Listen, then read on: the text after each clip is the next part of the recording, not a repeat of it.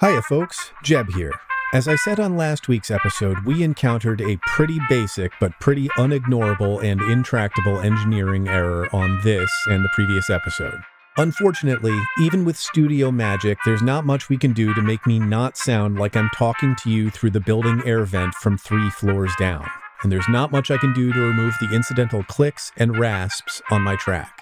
This is not indicative of the quality we typically bring to this podcast, and if you are a first time listener and would like to take a representative sample of the work of Quaid in full, please pick virtually any other episode but these last two. Thanks.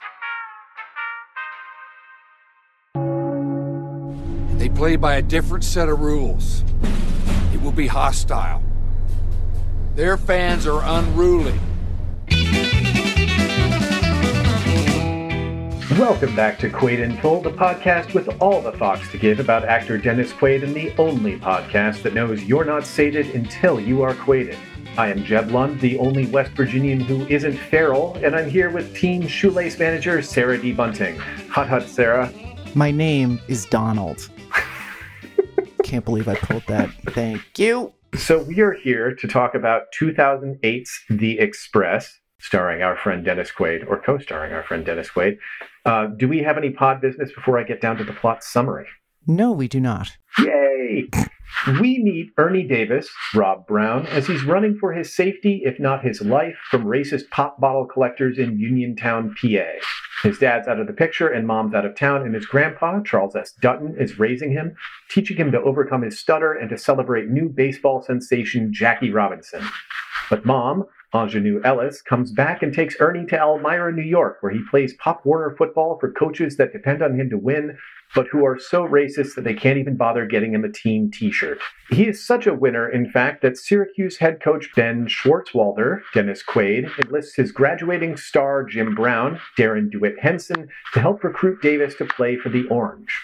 We watch as Ernie rides a bench for a season as a freshman, meets his girlfriend, befriends fellow black player Jack Buckley, Omar Benson Miller, then becomes a starter and leads the Orange to an undefeated season and a title, along with virulently racist and cartoonishly exaggerated games in West Virginia and Texas, on the way to becoming the first Black Heisman Trophy winner. And here you wish the movie had ended, because the only other thing that Ernie Davis is famous for is dying of leukemia before playing a single game for the Cleveland Browns. It's a biopicorama with grainy cuts, black and white, sudden juddery camera, and a civil rights movement that shows up when it's necessary. The question is, is the movie? Contemporary reviews seem to say yes, but not overwhelmingly. Yeah, I was surprised that that I didn't read a ton of reviews because it all ended up being kind of like 3 out of 4, 3 out of 5 stars and everyone seemed extremely kindly disposed to this movie which is not bad, Hmm. but we've just seen it before and it just seemed like a kind of plugged in story of well it's two stories. It's triumph over athletic adversity and then that adversity is a civil rights slash racial justice story that is like you said it's there when it's necessary and everything is very kind of cartoonish and highlights magazine and i kept trying to think of ways that it could have been more by numbers and i couldn't. And for that reason 2 hours and 9 minutes felt way too long because you're not getting you're not getting a ton of good performances. Various people are wasted. Nicole Beharie as the girlfriend doesn't get enough to do except like look at a tv and react ecstatically we'll get to dennis quaid in a minute but rob brown who is the lead is not helped by this very stiff dialogue i just don't think that this is how people talked to each other or talk to each other now. Like, here's a representative clip where Ernie is basically getting yelled at for like not being a race man, basically by his is that his brother or his cousin? I'm not clear. Will childhood associate, and it just was like this is.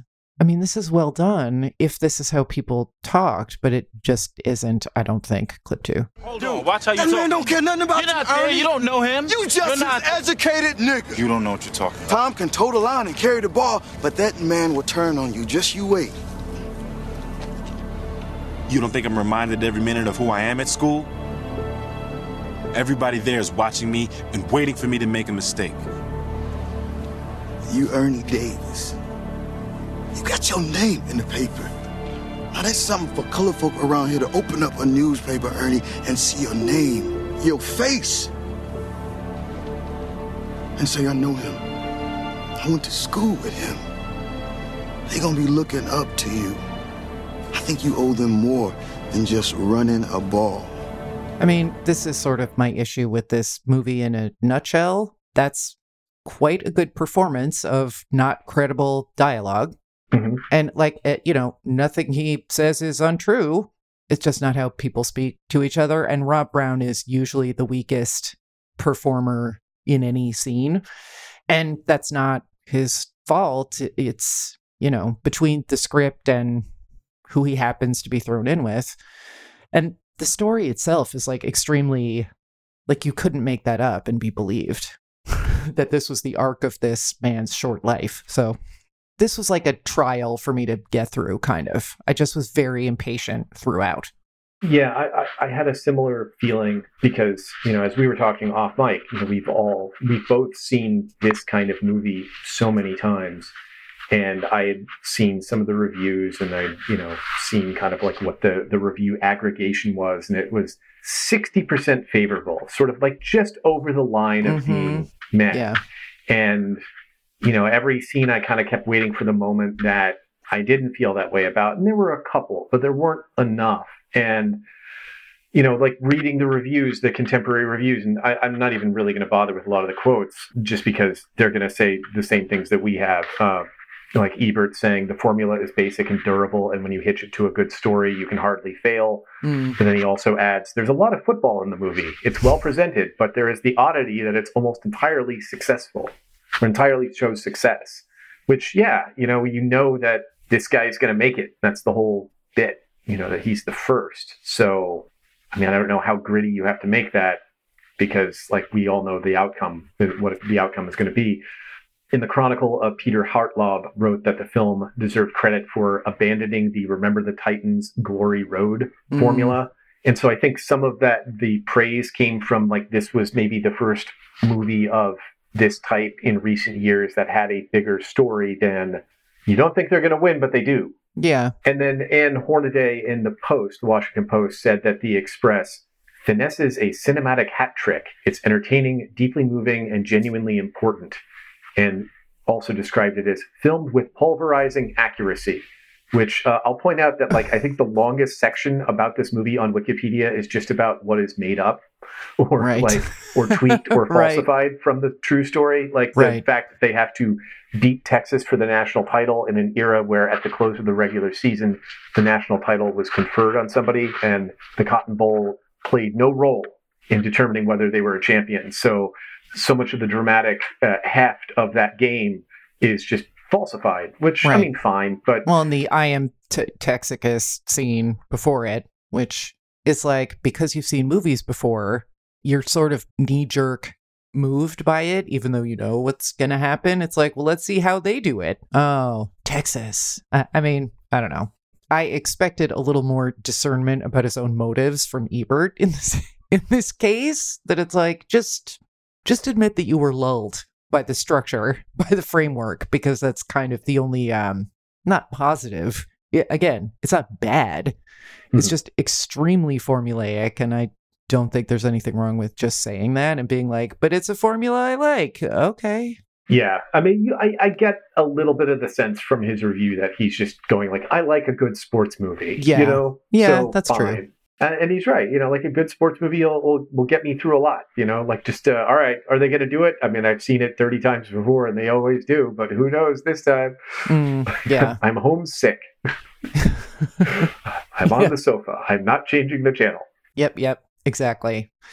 Yeah, this is kind of yeah, this is kind of that movie. Um I just kept thinking like looking at Dutton's performance, looking at Beharie's performance such as it was, like given what she was given to do.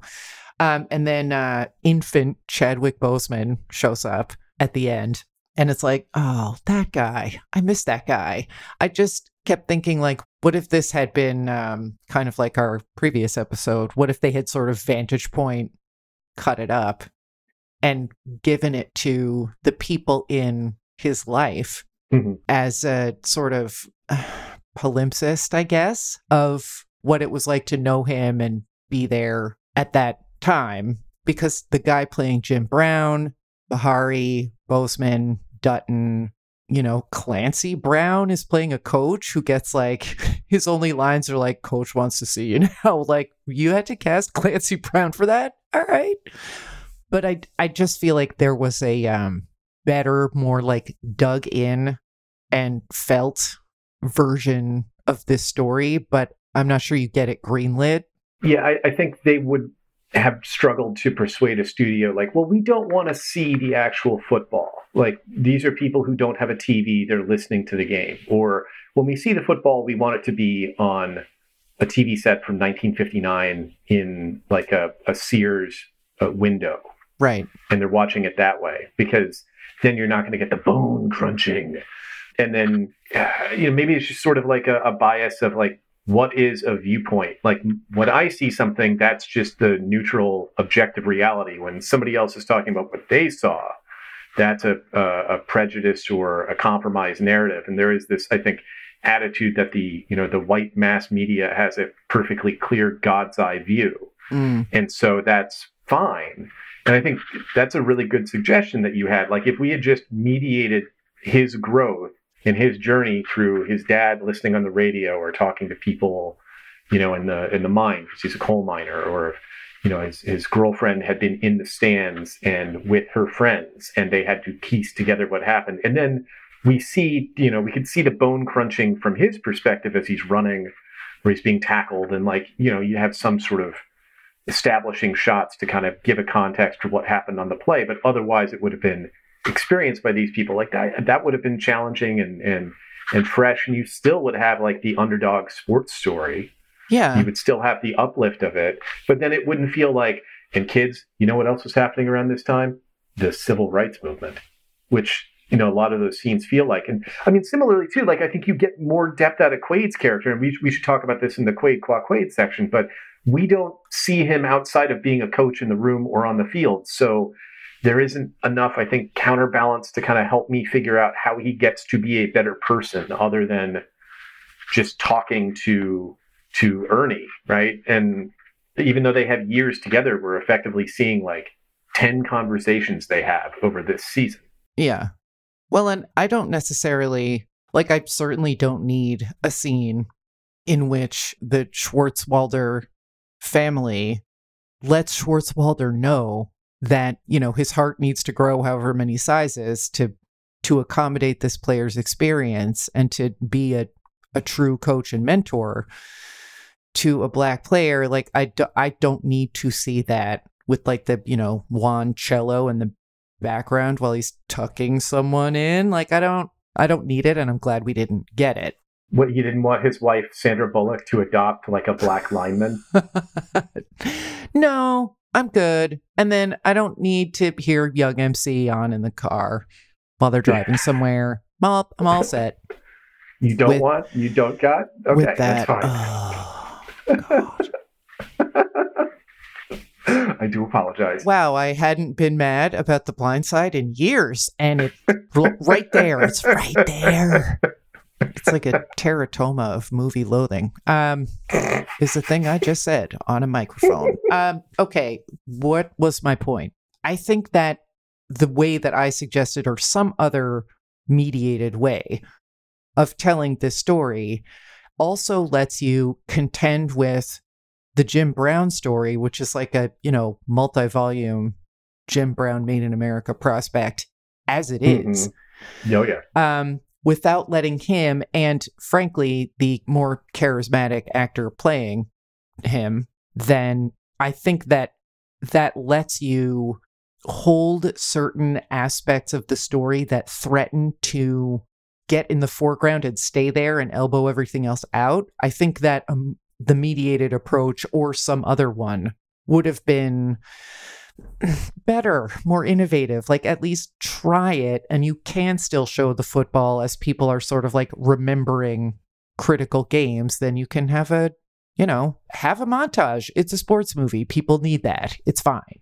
Mhm. As it is, this just felt like it could have been better. It was fine in some ways, but I also just wanted to see more of certain things and certain characters and less of certain like doomy foreshadowing cliches of movies of this type. So I had it right in the middle at a five. Hey, we're having a weirdly consistent day. I, my thought about it was, you know, th- this feels like it's not a beloved movie that no matter how many times I'd seen it, if it were on TBS three times over a weekend, I might wind up watching 20 minutes from it's not each a broadcast. it's not a Poppy Fields or nope. I I agree. But I mean, I could see, you know, if it had been a couple months, a couple years, if I turned it on, it was there. Unless I was really committed to finding something, I'd just leave it. And you know, all right, I'll do a half an hour of this it, Yeah. until I get to a scene I remember enjoying. You know, maybe it was just like that is the nicest and most charismatic Jim Brown I've ever seen in my Mhm. life. All right, Yeah.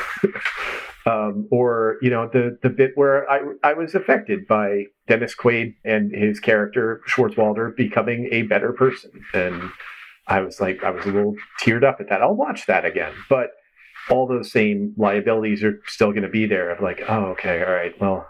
Here's the part where we see what's going on with Orval Faubus down in Little Rock. Mhm. Okay. Yeah.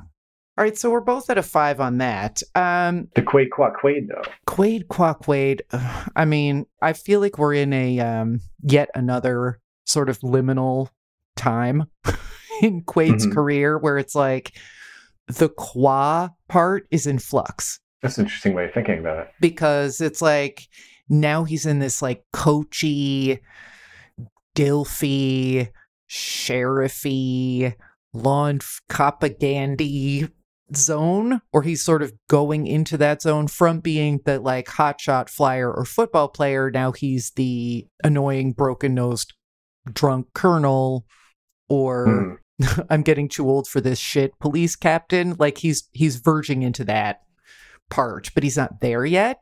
Yeah, I mean, there's more than one kind of avuncular. There's lots of bad avuncular, but he's definitely into avuncularity from here on out. And and there's a certain like sexlessness and a certain like physical limitation that that comes with it. But yeah, I mean, like so many of our examples of that in society and in our personal lives are like annoying and bad people. And I think he flirted with like, hmm, is he having an alimentary dilemma here now? Is that is, does he have piles? Is that what what what what's going on with his lower GI and the exit in, in this gentleman? He's old enough that this is a problem. I don't know. Maybe where thinking that's a where is the direction for you. polyp? Show us on the doll. Get the ragged wax statue out from. Uh, sorry, call back and call forward, I fear. Yeah, he with his like sort of Bear Bryant rig on, it's like there's this weird like window that opens where you remember Far From Heaven and you remember any given Sunday, and it's like, I don't the Quaid wheel is still in motion and it hasn't it hasn't stopped yet. So what we're talking about when we're talking about Quaid Qua Quaid is, I think, a more open question Mhm. than it sometimes is. Certainly, like in the 80s, it's like, you know, is the shirt off? How many smiles? Okay, that's easy. That's an eight and a half. Like this one is tougher. Um, let's hear a clip and then maybe I can finally land on a, a number instead of being like, how Quaidy is this? Orange? Like, I don't even know. Here's clip three. I had a halftime speech all planned out. It seemed pretty good up till about 10 minutes ago. It was all about victory and champions and glory. But this is not just a game anymore. We're fighting something else out on that field right now. And I can see it just as clearly as you. And that's why winning this one means nothing if you lose yourselves. Don't give this one away.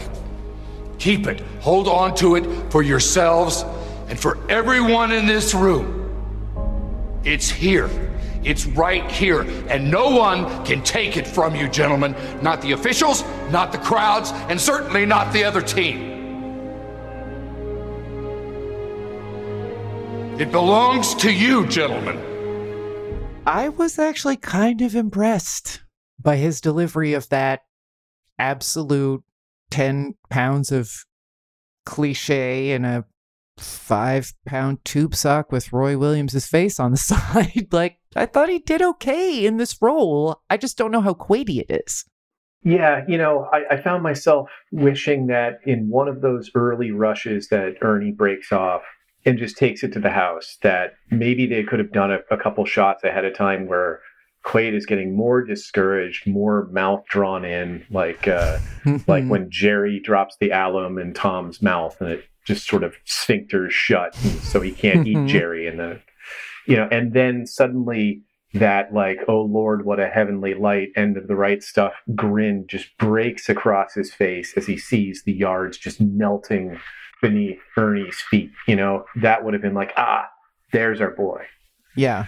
But I think he does have a problem as an actor with you know like as, as we've said earlier in this episode and many times in this series a kind of constipated delivery Mm-hmm. but it works and i think he learned to make it work for these kinds of characters as he aged into these roles Yes. and so when you see like his eyes starting to well up when Ernie went, wins the the Heisman and says he's a good man. And I don't know, maybe it's just being like an older guy myself, where I kind of want people who I have shepherded uh, through life to some degree to reflect that way on me. But just that little kind of glint of like I'm melting inside. I was like, ah, you did it. That's that's exactly what you needed to do, and it's good. It's really good. Yeah. And when Ernie does win, then you get the one grin that was like, Mhm. fuck yeah. And there was a little, not rascaliness, but just that sort of victorious, I was a young man once and true grin that every now and then, like, I don't think that either of us is ever going to say that Dennis Quaid is a great actor or has great range, but sometimes within the band of stuff for which he is cast, explicitly or not, he absolutely just hits it right on the screws, but not necessarily. They're like, oh, we we're swinging at that, huh? Okay, oh, there it goes. Not to mix the sports metaphors here, but No, I like it. yeah, I thought he was well cast for this. I think that this kind of by numbers sports movie Billy bookcase script is um speaks to his gifts, in fact. And I actually didn't think I was going to be into it with the horn rimmed glasses, but I probably would so I'm giving this a I'm giving this a seven and a half because I think that in this instance we just have to sort of remove some of the traditional expectations of what a an Ur Quady performance is gonna be Mhm. and just take it for what it is. He was cast correctly, he did well, the script wasn't helping him, but he helped it like he just occupied this part of the script really well, and he looked cute in the hat. So seven and a half. What about you? I was just at a seven. I I think maybe I'm holding on a little bit too much to our earlier rubric of what Qua Quaid is, Mm, and hoping to see maybe a little more joy in you know the natural gifts and and the the the tenacity of his player, and just of like what it meant to be a coach. Like there is uh, not as much as in Vantage Point, where you get the sort of the the hunched constipation on the dais before um, the president's shot, but there is that kind of sideline, like kind of uh, hunch growl. Yep. And so I think it doesn't prepare us as well for when he really does start to see, you know, this this player is a person, and I have not been recognizing his personhood enough. And you know, the point is made that he's using societal prejudice as a cover for his not growing, even as he's blaming societal prejudice for being backward. It's like, Right. well, if you agree with that, then you need to make the first move yourself. And it feels much more like a switch is being flipped. And I think maybe you know, if along the way maybe some physicality or some expressiveness that said like, okay, even though I'm impatient with you, I respect you, you know, a little more than I'm showing as as, as we're seeing in, in the movie. I think would have aided that transition better. But I think he did really well. And uh, yeah, I mean, maybe I'm wrong. Maybe it should be 7.5 or 8. But uh, I'm clinging to I'm clinging to my old ways, my old formulas. I'm not w- ready to grow yet. I want more grin. So seven. Okay, I think that's fair. Before we head into the outro, do you have any notes about how many, how much Hallmark shit Geoff Stults has been in as Lundy, the 31 year old wide receiver? God, no, I didn't even clock that. Um, my only IMDb dive was that uh, the director of this, Gary Fleder, was also known for Runaway Jury and uh, Kiss the Girls. And for me, a personal favorite, which you'd think, I'd never tell, but it's actually Don't Say a Word. I'll never tell anyone. God, comes right back. It really does. They used to um they had those on autoplay on television without pity back in the day and we got more mail about that than any other thing ever. like how please get, get the network to turn these things off. So the network was like, "All right, we'll substitute something else." And it was Bush Cheney ads. We were like, "Oh my god." No, put, put the Brittany Murphy back on. Yeah. Oh, R.I.P. Next time on Quaid in Full, Horsemen. In the meantime, grab some barbecue with your teammates and check out the show notes and follow the podcast on Twitter at Quaid in Full Pod. And there's even more content on our Patreon page, patreon.com slash Quaid in Full. Quaid in Full is hosted by Sarah D. Bunting and Jeb Lund and edited by Jeb Lund. Don't subscribe yet? Refuse to compromise your principles with a sick and unjust status quo and go sign up wherever you get your podcasts and rate and review Quaid in Full so other people can find it. Thanks for listening, and we'll talk to you next time.